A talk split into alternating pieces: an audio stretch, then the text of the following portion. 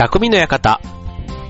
川崎匠です。チョアヘオ .com の協力でオンエアしております。はい、えー、桜が満開になっておりますが、はい、えー、いかがお過ごしでしょうか？ね、あのー、天気もね、比較的穏やかな、えー、感じですので、まあ、ね、ちょっと、気分が乗っても乗らなくても、ね、結構桜の話題って、Facebook なんか見てもね、もうみんな、もうここ賢いというか、ね、あっちこっち行ってきましたなんて言ってね、結構、あ、こういうところで桜って見れんだなんていうのをね、僕はもうそういうところからね、あたかも自分が行ってきたかのように情報を仕入れて人に言っているみたいなことが多いんですけども、はい。まあ、ね、本当にあの、やっぱりこう、桜のなんか、こう、まあ、歌とかの影響も大きいとは思うんですけど、はっきり言ってね、10代、20代の頃ってね、桜って全く興味がないというか、まあ、咲いてることは当然ね、まあ、視界には入ってくるんですけど、なんかそれで嬉しいとかね、春が来たとかってあんまりそういう感覚はなくって、本当になんかこう入学式とか卒業式のたまたまそういうシーズンに咲いてれば、なんかそのね、背景として、こう、映り込んでたかなみたいな感じでね、なんか特別な、こう気持ちみたいなのがなかったんですけども、なんでしょう、ここ10年ぐらいですね、やっぱりね、もうあの、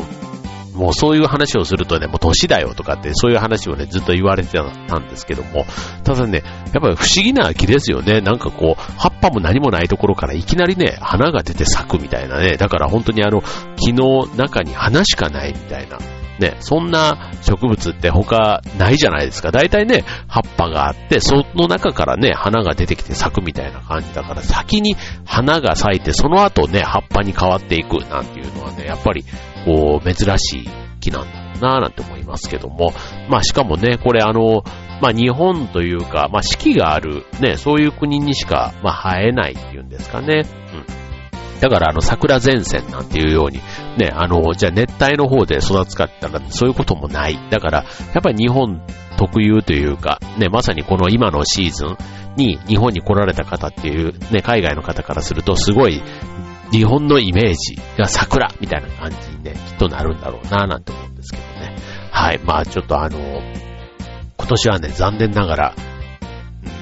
直接そういうね、桜満開のところに行く機会が、まあちょっと4月の前半あるかなないかなぐらいなので、本当にちょっとドピークにね、ちょっと行けなさそうなんですけどね。はい。まあでも、あの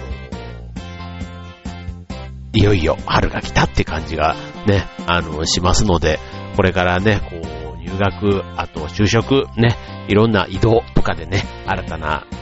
環境に飛び込んでいく方、ね、ドキドキワクワク、ね、どっちもあるようなそんな時期だと思いますけども、ね、元気にこの一週間をお過ごしください。はい、ということでね、えっ、ー、と、今週なんですけども、あのね、僕、まあ、こういうね、ラジオとか、あと劇団とか、あと地域の活動なんかをしてると、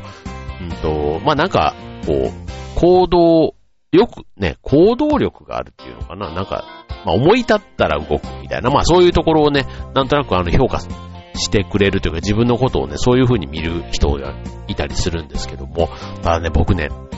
あのー、結構付き合いが長い人からは、く暗いってよく言われるんですよ。で、あのー、で、そこはね、まんざら自覚してるとこもあって、そう。で、まあ、例えばね、えっと、慎重な人、ね、慎重な人って、えっ、と、まあ、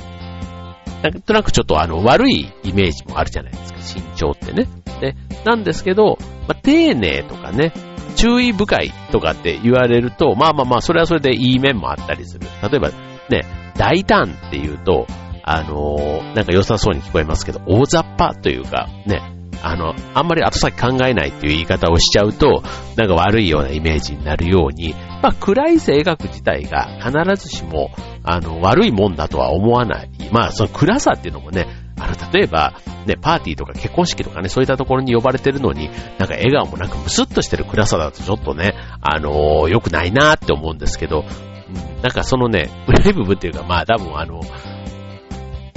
意外と、思い切ってわーっていくところと、そうじゃない、なんかやけに慎重にななってしまうところ、なんかそれをやって、どうすんのみたいなことをね、なんかしれっとこう言っちゃう場面とかは、まあ要は冷めてるっていうのかな。なんか冷めてる部分もあったり、なんていうとこで、まあそうするとね、なんかこう、本当にこう楽観的にというか明るくね、こう立ち振る舞える人なんかは、あいいなぁなんてね、それこそないものねだりの話なんですけども、まあそういうことをね、それぞれ10代は10代、20代、30代、40代、ね、それぞれの関係とか自分の立場も変わってきたりするとね、なんかその場面場面にあった、今度暗いの逆は明るいだとすると、その明るい要素を、なんかこう、ちょっと気になるところっていうのがあるんですよね。まあ、そう。で、僕はあの、血液型 AB 型なんですけども、まあ、AB 型もね、まあ、二重人格なんてよくね、あの、本当かよって思うんですけども、まあ、ただ、ね、人間の性格ね、当然あの、いろんな人と、ね、あの、会ってると、まあ、性格って変わ、変わるって言ったら、自分自身が二重、ね、全く別人格になるってわけではなくて、なんか使い分けみたいなところの中で、明るく見えたり暗く見えたり、ね、なんかそういう風に見えるとこってあるんだろうななんて思うんですけども、まあ月並みにね、暗い性格よりは明るい方が人がたくさん寄ってくる感じがあるし、なんか人生楽しめそうなね、気がするじゃないですか。で、あとは、まあ真面目すぎる性格ってね、なんかちょっとね、気苦労が多いというか、なんか自分だけね、なんか損しちゃうみたいな。だからもっと気楽に毎日を過ごせたらなんていうのはね、これあの、まあ、それぞれの世代って言っても、やっぱり若い人より、なんか年配、年取った方、ね、年配の方の方が、もしかしたら今までのスタイルがなかなか変えられずに、あと周りのペースとのね、なんかそういうところで、意外とちょっとね、何気に悩む人が多いなんて話も聞いたことがありますけども、まあその性格をね、ガラッと変えるっていうのはね、なかなか難しいと思うので、そう。だから、あの、まあ、意識的にね、こう、こうありたい、明るく振る舞うみたいなことはできたとしても、なかなか長く続かないし、えー、すぐにまた元の自分というかね、あ、前と変わってねえやってなってしまうことはあると思うんです。ということで、えー、今日は、ちょっと、この明るい性格、ね、自分の性格を変える、ね、そんなテーマでお送りしたいと思います。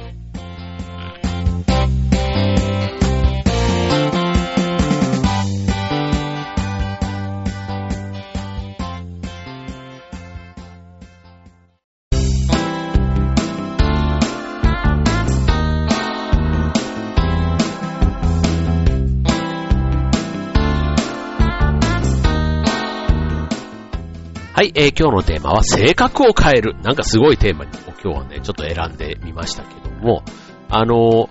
まあ、性格を変える。ね、よくね、性格が悪いみたいなね、言い方も、いい、性格が言い悪いってあるじゃないですか。で、まあ、いい方はまあいいんですけど、ただ性格が悪いって言われる人って何が悪いのかってとこですよ。ね。例えば、その人にとってたまたま悪い。でもその人を、ね、その性格が悪いと言われる人も、例えば家族があったり、ね、そうするとその中では全然うまくやってたりするわけですよ。ね、しかもあの例えば僕は今マンションに住んでいますけども、例えばマンションでね、違うフロアの階の人とか、例えばエレベーターとかで会った人とか、ね、挨拶をするしないだとか、ね、えっ、ー、と、行き先ボタンの押す押す、ね、そういうところってね、一緒に住んでんだったらなんか、こう、気配りじゃないですけど、ね、そういったところもできるできないで、あの人性格が悪いとか、で、あと扉をね、開けるときに抑える配慮があるかないか、みたいなところもね、なんか性格が、それだけでね、あの、いいとか悪いとかってこうなったりする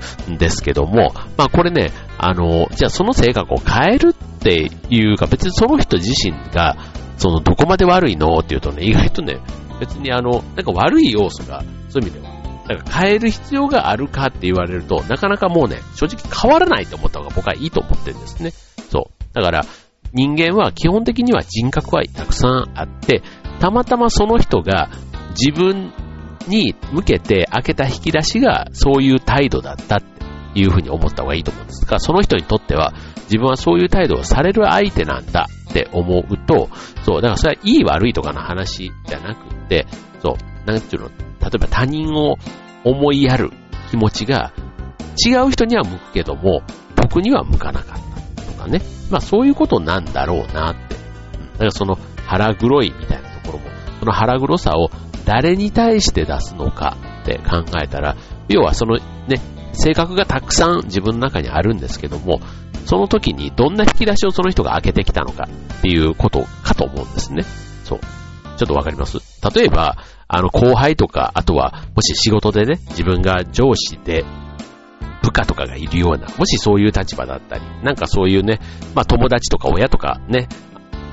といるとき、ね、それぞれでいいと思うんですけども、あの、多少ね、自分一人でいるとき、ね、人でいるときと、性格が少し違う部分ってあるんじゃないかな。で、例えば友達といるときでも、すごい仲のいい親友といるときと、いわゆるあの、飲み友達とか、ね、その友達っていうくくりで言ったらみんな友達なんですけど、例えば同学年の友達、あとはね、上の年齢の友達みたいな、ね、それは多分コミュニティというか、会社のグループ、高校の時の友達、あとは、ね、なんかその近所付き合いの人とかね、なんかそれぞれでもね、若干ちょっと違う性格が出てくる。そこはね、違う引き出しを開けてるんだろうなと思うんですよね。で、あとはその時のね、気分とか体調だとかっていうによっても、性格って意外とね、変わるんですよ。変わってくる。そう。だから、まあ、つまり、あの一種類じゃないというか、あの、相手の状況や、まあ、あと相手によってもね、様々なパターンが、の性格が自分の中にはあるということをまず思ったら良いということですね。そう、だから性格はもうね、変えるっていうテーマでお送りすると言いながら、変わらないと思った方が良い。そうすると、あの、性格自体も実は一種類じゃなくて、いっぱい自分の中にあるわけですから、変えるというよりは、その引き出しの引っ張り出し方、そこを考えれば良いということですね。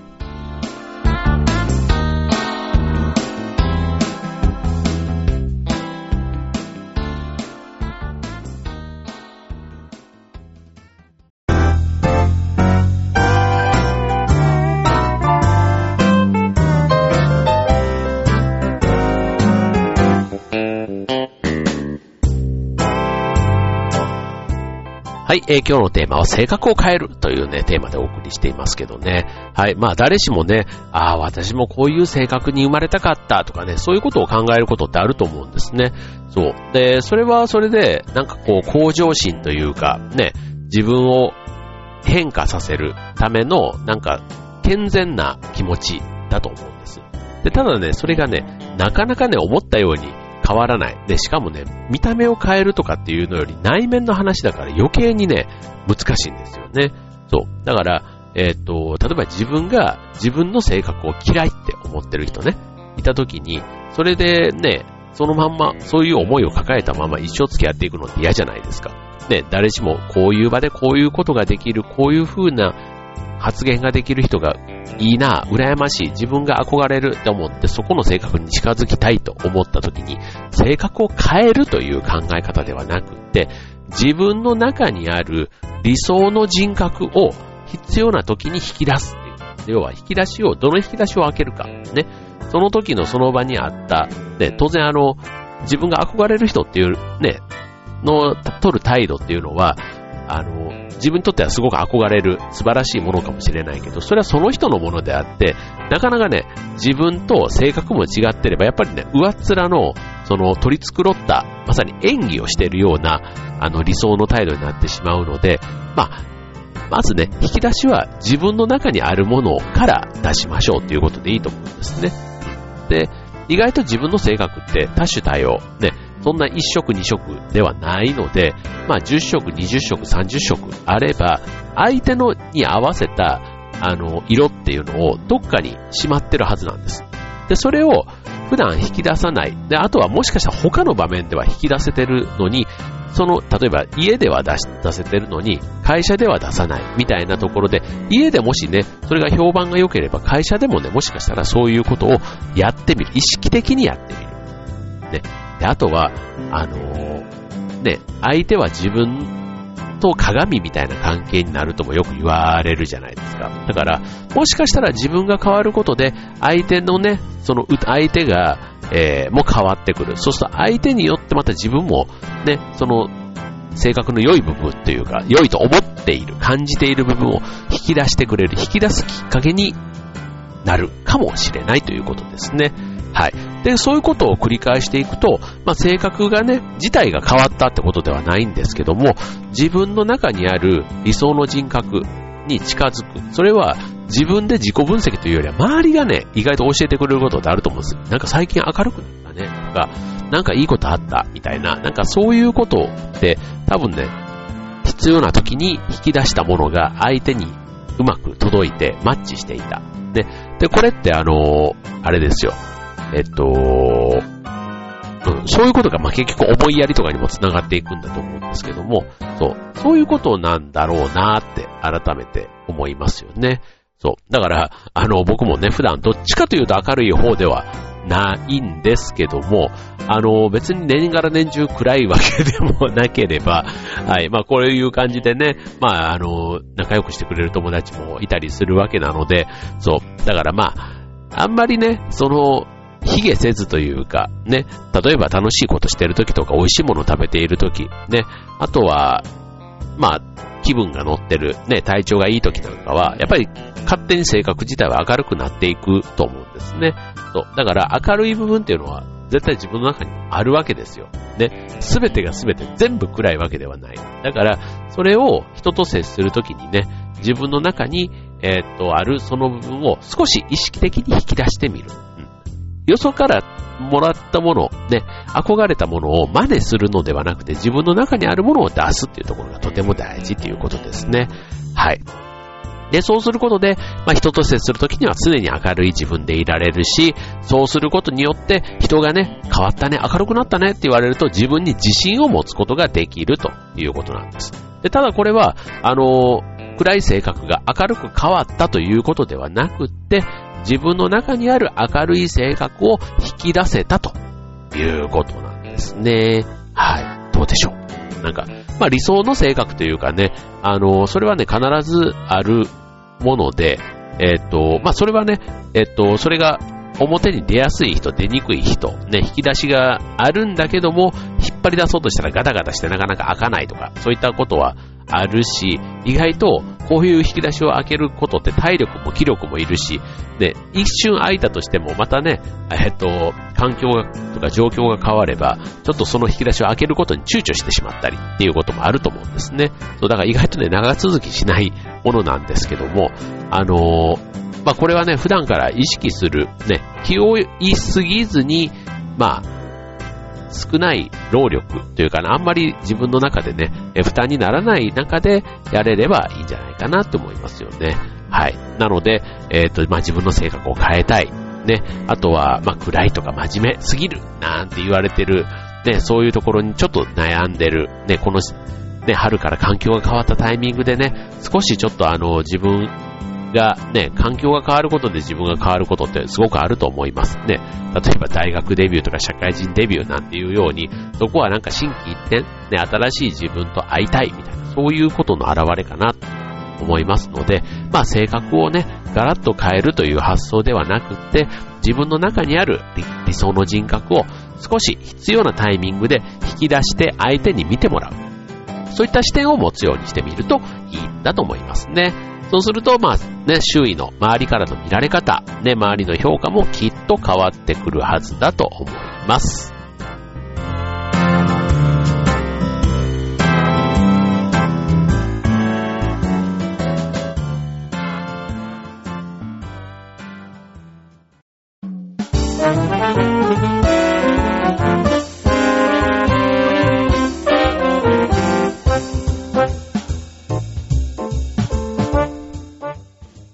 はい、えー、今週の匠の館、はい、えー、性格を変えるというね、なかなか、えー、チャレンジなテーマでお送りしておりますけども、はい、この間ね、あのー、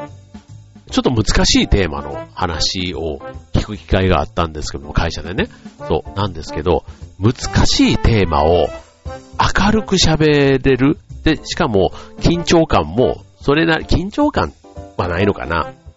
意外とすごい硬い話のテーマなんですけど、それを明るくギャグを織り交ぜながら話す2時間ぐらいの話だったんですけども、すごいね、あの、こう落語家のような、まあ話の仕方なんですけども、まあそれをね、非常にこうわかりやすくわかりやすくというか、こう、要は眠くさせない。なんか、当たり前の硬いことを硬いように、受け止めさせず、ただ、言いたいことはちゃんと伝わってる。そんな話し方をする方がいてですね。ああ、これってって。あなんかあの、難しいことを難しく伝えるのは誰でもできるけども、難しいことを、ね、誰にでもわかるように、それこそ小学生にでもわかるように噛み砕いて説明する。それってすごく、あの、頭がいい人みたいなね。だからあの、池上さんと池上彰さんとかね、ああいう結構政治とか経済とかのテーマも、ああいうバラエティっぽい、ね、感じで分かるように説明をしてくれて、で、芸能人のね、いろんなあの、パネリストというか、ね、ゲストが来てたりするところとも、本当にあの、なんか、こう、会話が成り立つような話の振り方をできる人。ね、だからあの、理想の上司みたいなところできっと上の方に来るんでしょうけども、はい。まあだから、こういう発想のね、置き方というか、ね、あの、意外とね、自分の性格は自分じゃない人が悩んでると意外とね、今みたいなアドバイスとかね、いろいろ冷静にできるような気がするんですけども、自分のこと、こと自分のことになるとね、急にその辺がね、なんかちょっと臆病というか、ちょっと不安になったりするもんだと思いますので、まあなかなかね、こう、人にね、他力本願でいてもなかなかそういうきっかけチャンスはないと思いますので、ね、今日言ったような、ね、ちょっとあの、性格を変えたいな、なんか明るい自分でありたいな、とかそういったね、ことをこの春、ね、考えてる方がいたら、ちょっと今日のこのオンエア参考にしていただけたらと思います。はい、ということで、えっ、ー、と、これで年度ね、3月も終わり、ね、次は4月の放送になりますので、はい、またね、えー、新年度、また新生活スタートします。で、皆さんと、えー、こちら、楽しい番組をお届けできるよう、えー、頑張っていきたいと思いますので、匠の館、よろしくお願いいたします。はい、ということで、えー、今週匠の館ここまで。バイバーイ。